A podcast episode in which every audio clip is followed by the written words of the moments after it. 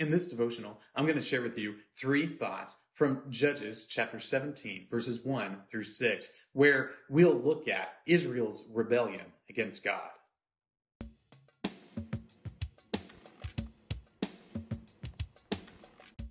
Judges chapter seventeen, verses one through six says, "There was a man of the hill country of Ephraim, whose name was Micah. And he said to his mother, the eleven hundred pieces of silver that were taken from you, about which you uttered a curse, and also spoke it in my ears, behold, the silver is with me, I took it. And his mother said, Blessed be my son by the Lord. And he restored the eleven hundred pieces of silver to his mother. And his mother said, I dedicate the silver to the Lord from my hand for my son, to make a carved image and a metal image. Now therefore I will restore it to you. So when he restored the money to his mother, his mother took two hundred pieces of silver and gave it to the silversmith, who made it into a carved image and a metal image. And it was in the house of Micah. And the man Micah had a shrine, and he made an ephod and household gods, and ordained one of his sons who became his priest. In those days there was no king in Israel. Everyone did what was right in his own eyes." The first sixteen chapters of Judges describe the enemies of Israel as they are an external threat to the nation. But the last five chapters deal with the threat that comes within. When the people of Israel did what was right in their own eyes, when there wasn't a king to lead them in proper behavior and in following the law of God. These last five chapters describe some individual and tribal sins that the people of Israel are committing, all because they were not being led by godly leaders. Here are three thoughts on Israel's rebellion against God from Judges chapter seventeen, verses one through six. Thought number one, the thief's son. The story starts off with a son going to his mother and said, you, you realize that theft that you had, where this huge amount of money was taken from you? Well, I gotta tell you, I took it. The son had stolen from his own mother.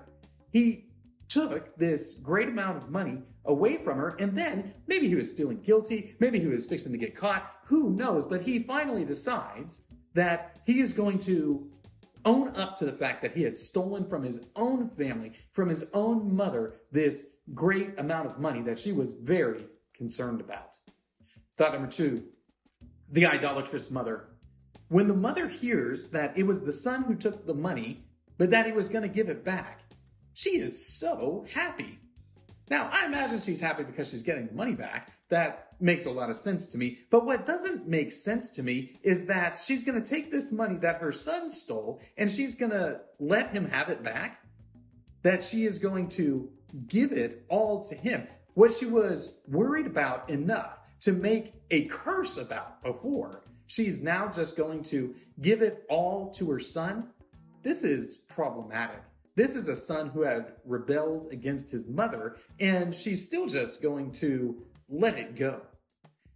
It also doesn't make sense what she is going to do with the money that she's giving to her son. She says she's going to devote it to the Lord, but she also takes it and she takes it to the silversmith and has the silversmith make a carved image out of it, make an idol, essentially, of this amount of silver. How is it devoted to the Lord if she's making an idol? How is it devoted to the Lord if she's going to use it to profane his name with idolatrous worship? This mother is really defying God with her actions. Thought number three, the household gods. This son, Micah, who had stolen from his own mother, is essentially setting up his own temple of worship. He takes this silver image that his mother gives to him that was supposed to have been devoted to the Lord, now it's going to be a centerpiece in his idolatrous worship.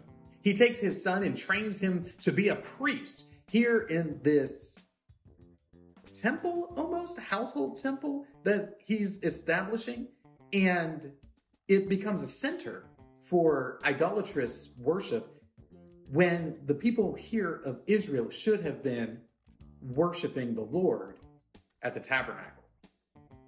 They should have been following God's commands when it came to worship, but instead they're going to worship these idols that they had made with their own hands. This is a singular family event that takes place, but it starts to illustrate, as the following chapters elaborate on and sort of snowball into, the great disrespect that Israel had for God. They each did what was right in their own eyes. These three thoughts come from the assigned reading of Judges chapters seventeen through twenty-one. If you'd like to read through the Bible with me, you can do so by subscribing to this channel, by clicking on the link in the description, or by joining the Facebook group Through the Bible, where we are reading the text of Scripture together.